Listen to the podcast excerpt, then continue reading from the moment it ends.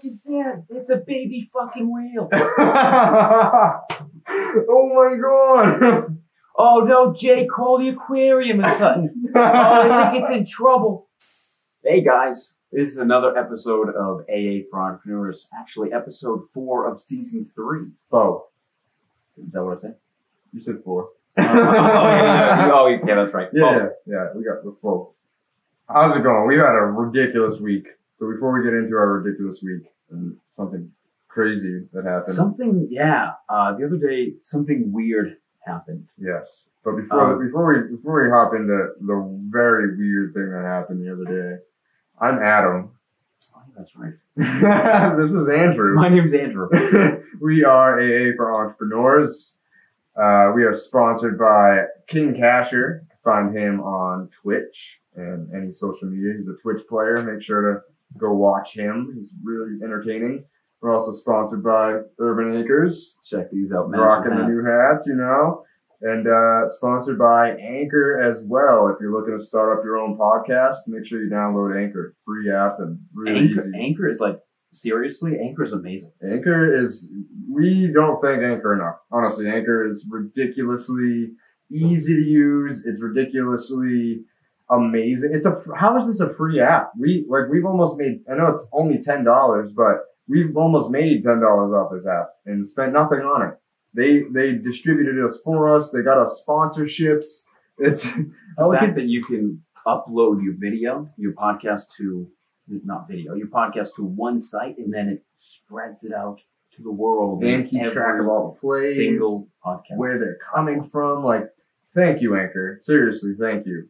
You have been an amazing app for our podcast, and you're a huge reason that we are where we're at. For real. And thank you, Gary V, for telling us about Anchor. So the other day, it was a normal morning, right? Normal morning. There was coffee. We were going to brunch with a friend. Resveratrol. Yeah, and we got into the car, and the phone rang. Hello? Is this Adam? It was a Massachusetts hemp advocate. It was Marty Dagoberto. I'm sorry if I mispronounced your last name. He's from NOFA, New England Organic Farming Association.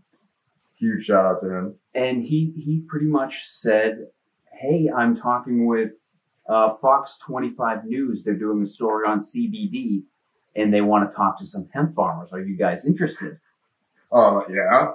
Yep, we are. So we hung up, and within a minute, we were talking to the lead reporter at Fox 25 News. He said, what's your address? What's your address? We'll be right there. We're 40 minutes away, and they got there in like 35. We weren't even there when they first got there.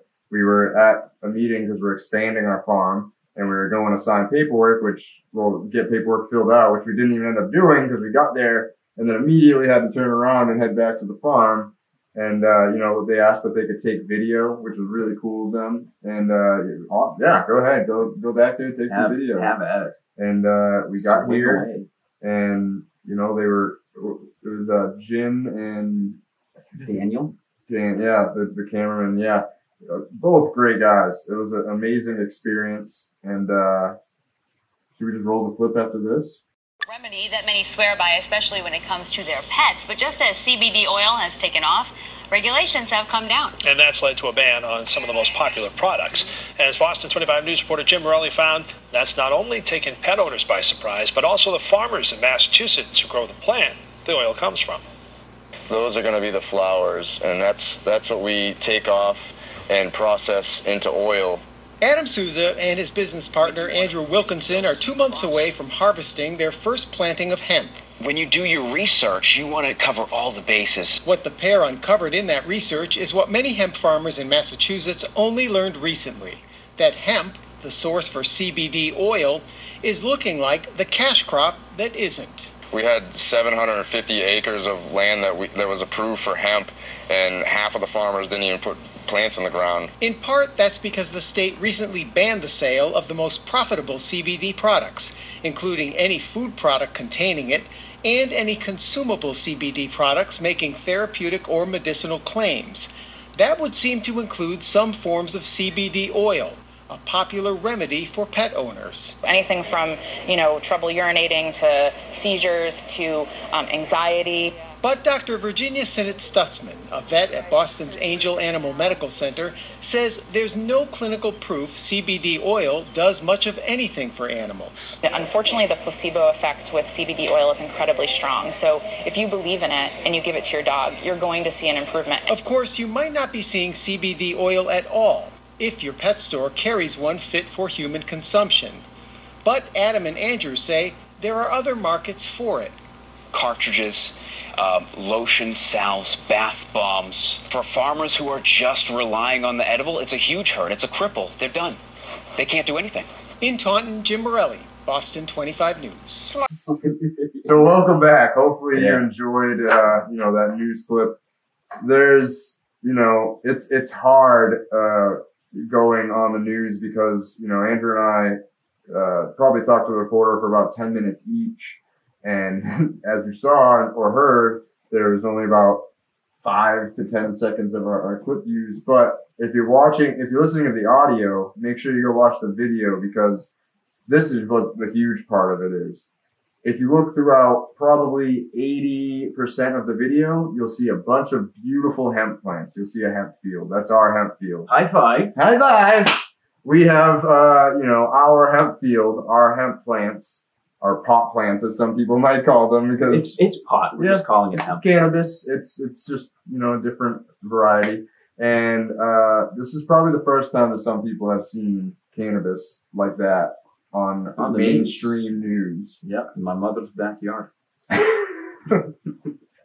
It's seriously still so crazy. It's so crazy. Like, it was literally noon. Marty called me at 12:03, and they were here at 12:40. Yeah, it was nuts. And then they came, they shot, they asked questions. They were super nice. And Adam and I felt articulate. I mean, we felt natural. I mean, because we do this all the time. We're talking to a camera anyway. Yeah, thank God for the podcast. It was raining, sprinkling towards the end. It kind of settled down. It was literally the only time it rained throughout the whole day was while we were in the field interviewing. Right. It made, as you could tell. Yeah, it's... You're about to listen to the full footage of Andy and I's interview. I don't know if we got all the way. Did we get both of each other's full interview? I don't know. I think so. I think so too. So yeah, you're gonna listen to that, and there's a lot of good information in there about hemp and CBD as a whole. Like, we gave so much value in our interviews, and so it's hard to portray through the news that. So watching live, a weird thing happened as we were watching. It was kind of like stadium seating. I was behind this two-person couch, and there was Jeff to the left and Adam to the right. Jeff had the laptop, and we were streaming the news story live, and it was so strange because it was so nerve-wracking. Yeah, we weren't nervous to talk in front of the camera at all. Getting ready for the story, but getting ready for the interview and in front of Daniel and Jim? No nerves. No. Nothing whatsoever. I think we didn't realize how big it really was either till right before it came on. Yeah, oh my, this is actually the news. Oh, this is a reporter. Oh. There's two people standing there and they're talking like about news us. People talking. About hemp farmers. That style of talking, like they're doing that and we're coming up next. We're not, oh God. Oh, what did I say? Did I say something? Oh God. Yeah. I started being feeling like I was going back on stage. Like, that's how it felt. Like, it was nerves and butterflies. Like, oh.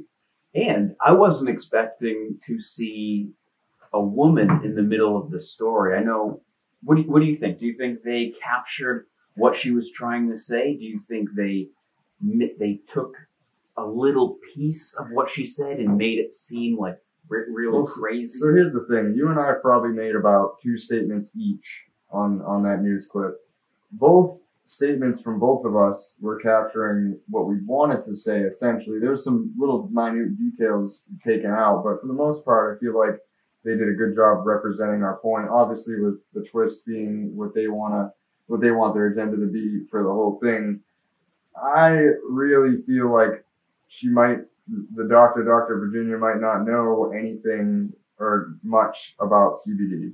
For her to say that basically, a pet owner if you believe that it's going to work for your pet, you're going to think your pet's getting better. Like, I don't know. I think she misspoke. Maybe not. Maybe. I don't know her. And I don't know her knowledge. You know, I would love to have her come sit down with the cannabis, community, C3RN, who we work with, Cannabis Community Care Research Network. They were the people who told me about the crisis that veterinarian offices and pets are facing, which is, as everybody knows, there's a huge epidemic with opiates right now.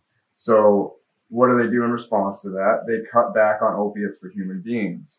Well, human beings aren't the only things that use opiates for pain management. So do animals.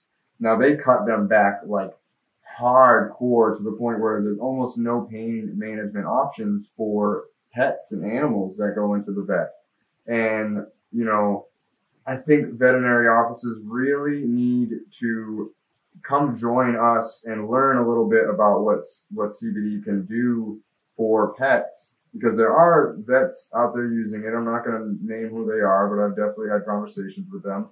And I personally have had somebody use our salve on a horse. Now, according to the person who rides the horse every single day, takes care of it, boards it, she said that it was like a new horse.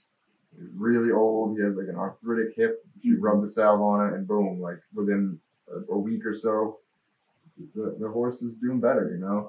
So even if it helps with pain just a little bit for the animals, like we need to look into more options, because right now opiates are not available for animals. And, Dr. Virginia, we would love to help you maybe learn more about what cannabinoids can do for animals. And I know that it's not FDA approved or anything right now, but, we really are hopeful that it's going to be, because there's already U.S. patents out saying that CBD has anti-inflammatory properties. That's from the U.S. government. They have the patent on cannabidiol, CBD, that says that it has anti-inflammatory properties. What really sold me was the story of CBD, right? So the guy who bred for it, I can't remember his name, we'll put it here after we fact check. He was breeding cannabis, and what happened was he found a plant that really worked for him. He had back pain, and so he entered it into a competition, a tournament, and after adding it into the tournament, they did tests on it. And what they found was, wow, look at this. This CBD is really elevated. So he didn't know numbers. He didn't have any labs. He just picked a strain that felt good for him. It made his back feel better. And then look at it now. That's basically all this is, like a genetic.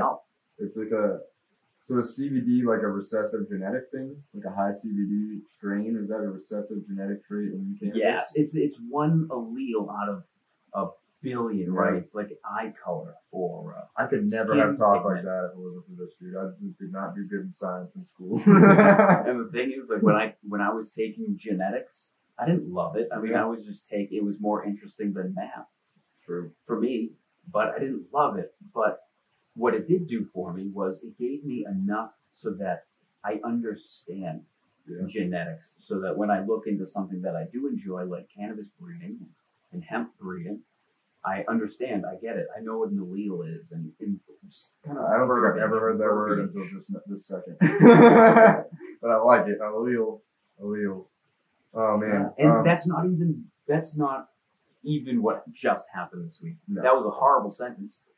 But something else happened. I think maybe last week or the week before, we got a message from an old friend of mine, and he said, "Hey guys, I heard that you were looking for investors. I might be able to help." Our ears perked up. Yeah.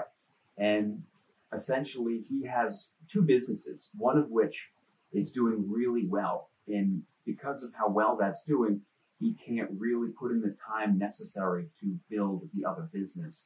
So he said, "You guys want 90% of the profits to help build up Urban Acres?" Fuck yeah. Absolutely. So we have our first event coming up on this Saturday. I believe it's going to be the 17th. Yep.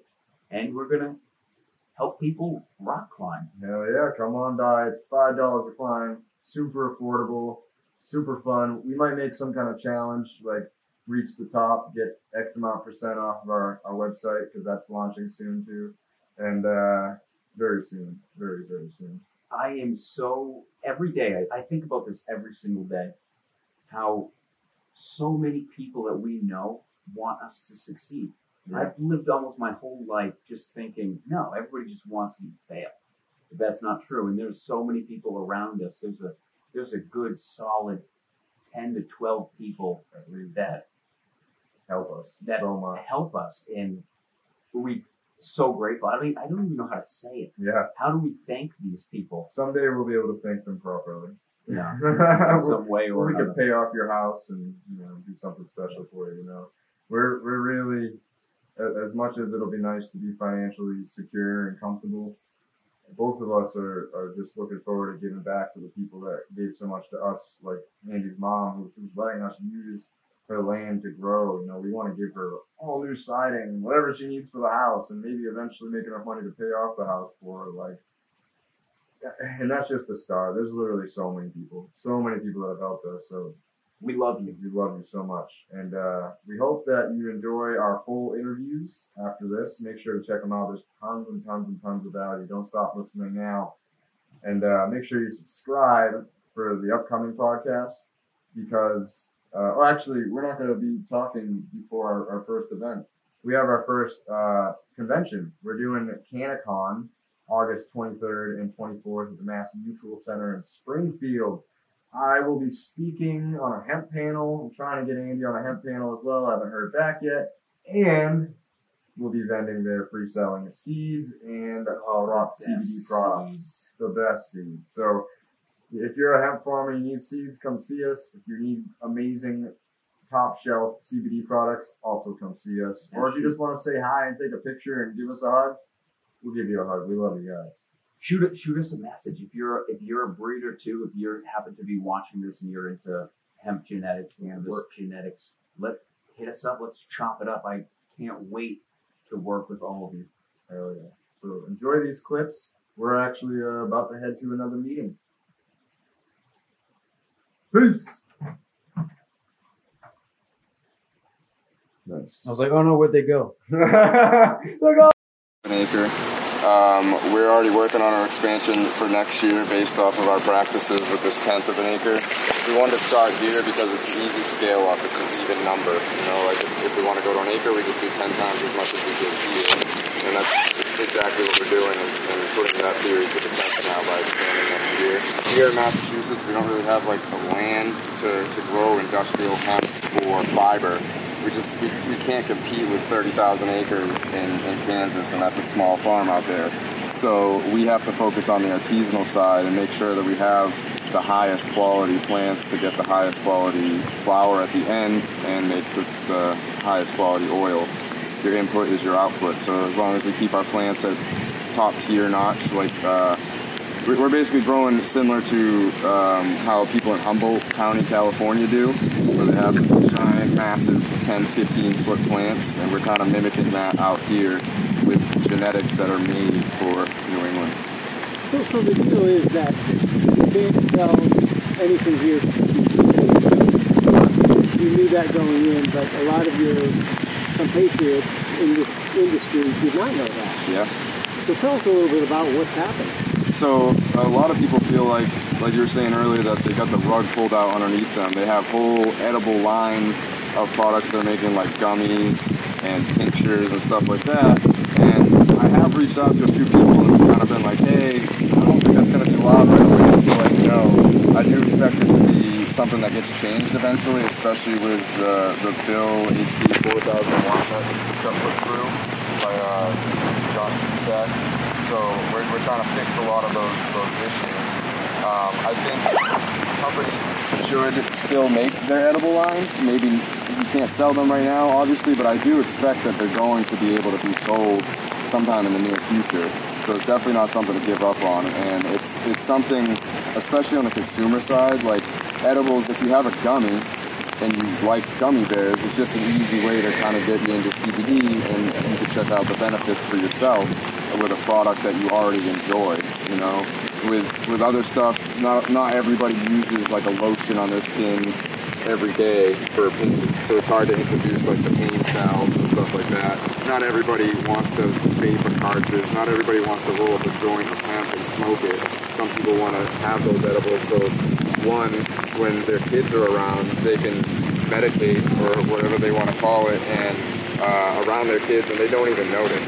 Now, obviously, like, with those, you have to have the proper packaging to keep it kind of away from kids, but even then, CBD products, you know, I fully believe it can help a lot of children, and it's been, you know, proven to kill that with strains like Maize canatonic, which unfortunately isn't a hemp strain, it's a little too high on the THC side, but it, you know, helps, I forget her last name, but the young lady May, it helped her, you know, get rid of her seizures and everything.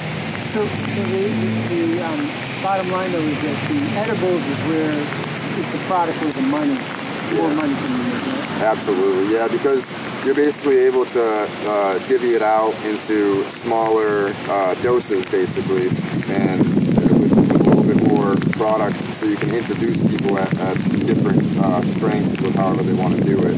And typically, like, the edible products don't cost as much to make as the lotions and salves, because you have to get, you know, 15 different ingredients to make our main salve, and compared to if we made a CBD tincture, we would just have to get one ingredient besides the CBD oil.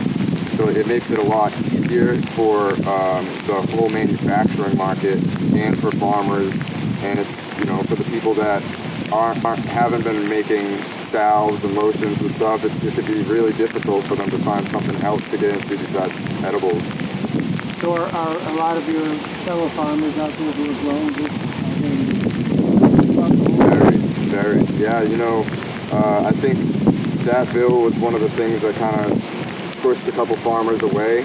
We had 750 acres of land that was approved for hemp, and half of the farmers didn't even put plants in the ground. So part of that is due to a seed problem that we have here. There's no like great source for seeds, that we're trying to fix that problem. But I think the other part is just the fear factor of it. Some people don't want to be the early adopters of this program because, you know, maybe they fear that their kid's going to get taken away, or they're not sure exactly what the legal ramifications of it are. Even though right now, it's not really illegal. There's a three-step process to pulling the product off the shelves. So it's definitely a gray area right now, and I expect it to be figured out very quickly, because this is going to help farmers, struggling farmers out there. You know, they're getting $2,000 an acre for corn when they can make $200,000 an acre plus on hemp, and it's easier to grow and everything as well, and it actually helps their soil. And it's also going to help all the manufacturers and everything as well. So at the present time, essentially it is banned to sell edibles. Yep. So when harvest time comes, October, November. So this October, November, if nothing's fixed, I know you'll be okay because you're going to be making lotions and externals and that kind of thing. But the other guys who were planning on making edibles, what are they going to do? They're, hopefully we're able to work with some of them to help them figure out a solution. I really think that they should pivot in another direction for now and keep that kind of on the back burner, that skill and the knowledge of the edibles and whatever products you're making. Keep that kind of on the back burner to get ready to launch when everything kind of gets fixed. But I really do expect it to get fixed in some sense where, you know, we're able to sell edibles, but they have to meet some kind of strict standard, which we want. We're all for. We want any products that are coming into Massachusetts to be tested with Massachusetts standards, because we have some of the highest standards for any cannabis products in the whole entire country. Our pesticides, heavy metals, and, you know, the total available cannabinoid testing to make sure your products are actually what you say they are. And, you know, I've gotten some kickback from companies that are like, that'd be really difficult, blah, blah, blah. I'm like, no, it's not. You send a big shipment. You also send little samples to be tested. Boom, done. Doesn't cost you any money. Maybe costs the person that's buying your product a little money to test it, but in the long term, that ensures that all of our consumers are safe. and make sure that we're safe too, not selling a product that's going to make people sick. Okay. Excellent. Thank you very much. No problem. But they're not, right? Yeah, so right now... So as soon as you get started. I'll say it, yeah. Okay. Say your full name, please. Yeah. So my name is Andrew Wilkinson. Okay. And W-I-L-K-I-N-S-O-N? That's right. Okay. Yeah. All right. You good? Yeah. All right. So there's a difference between what looks like a pot plant and right. This, right? Yeah, essentially what this is this is hemp. And basically what this is this is cannabis. We're just calling it hemp because of a certain level of CBD and THC within the plant. So really, anything below 0.3% THC is technically called hemp, and that's what we're looking at here. The leaves look the same, the flowers look the same, the smells, they're the same. Everything's about the same. The only difference is that chemotype, is the chemical analysis of that flower. So, in other words, you're not going to smoke this and feel the effects you'd smoke. You wouldn't feel high, no. Some people, now everybody, CBD affects everybody differently, but some people feel relaxed when they smoke CBD. Some people, it relieves anxiety for people. Some people say that, I didn't even know I had anxiety until I smoked CBD. And essentially that, you're not going to get high, you're not going to get this overwhelming euphoric effect. It's very common. As we were just discussing, not much land in Massachusetts, and so the in order for this to succeed, the CBD oil is a very important component. Exactly. So there's a couple of different varieties of hemp. Hemp, a lot of times for the manufacturing of paper and ropes and even hempcrete. Those are going to be large land masses where you can get tractors in and out. Massachusetts, like you mentioned, doesn't have that space. So the only way that hemp farmers in Massachusetts, New England, are going to be able to compete on this national scale is with the craft flower.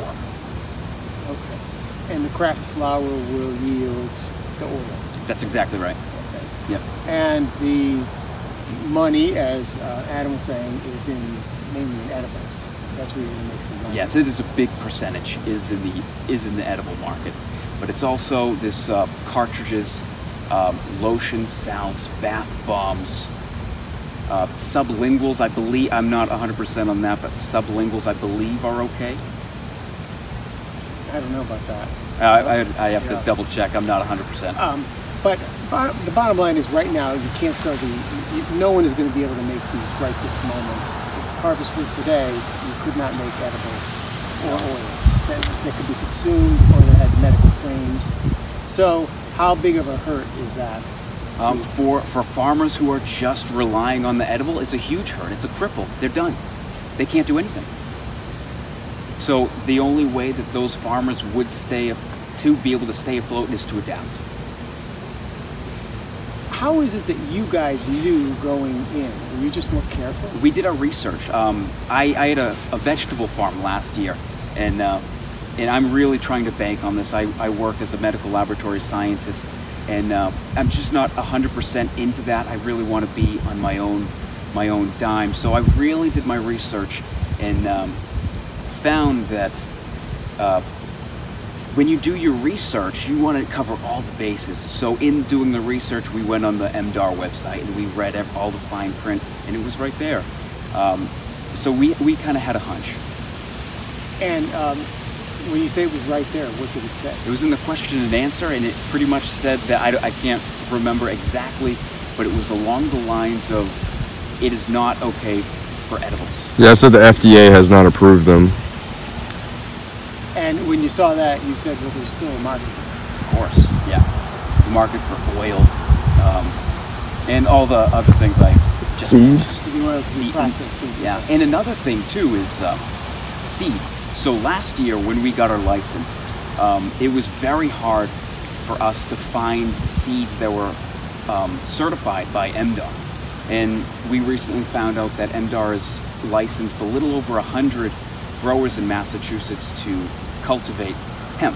Half of those people weren't able to grow because they couldn't find seeds. So the opportunity light went off in my head, and we said, you know what, let's start growing seeds, because seeds are an amazing source for the farmer to make some money, get upwards of $1 to $10 a seed, depending on quantity. So just in looking at the whole possible future edible market, obviously you believe it's beneficial, and pets, you know there's a big market out there for it. There are many people this stuff.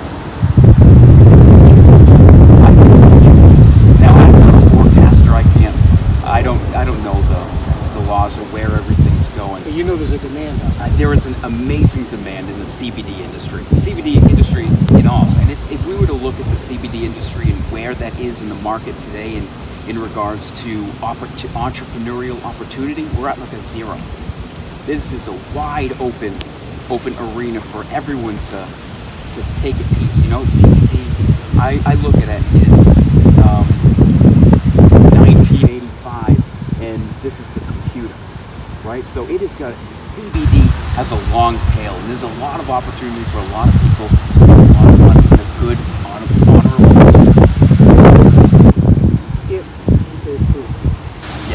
If they approve edibles is a big space.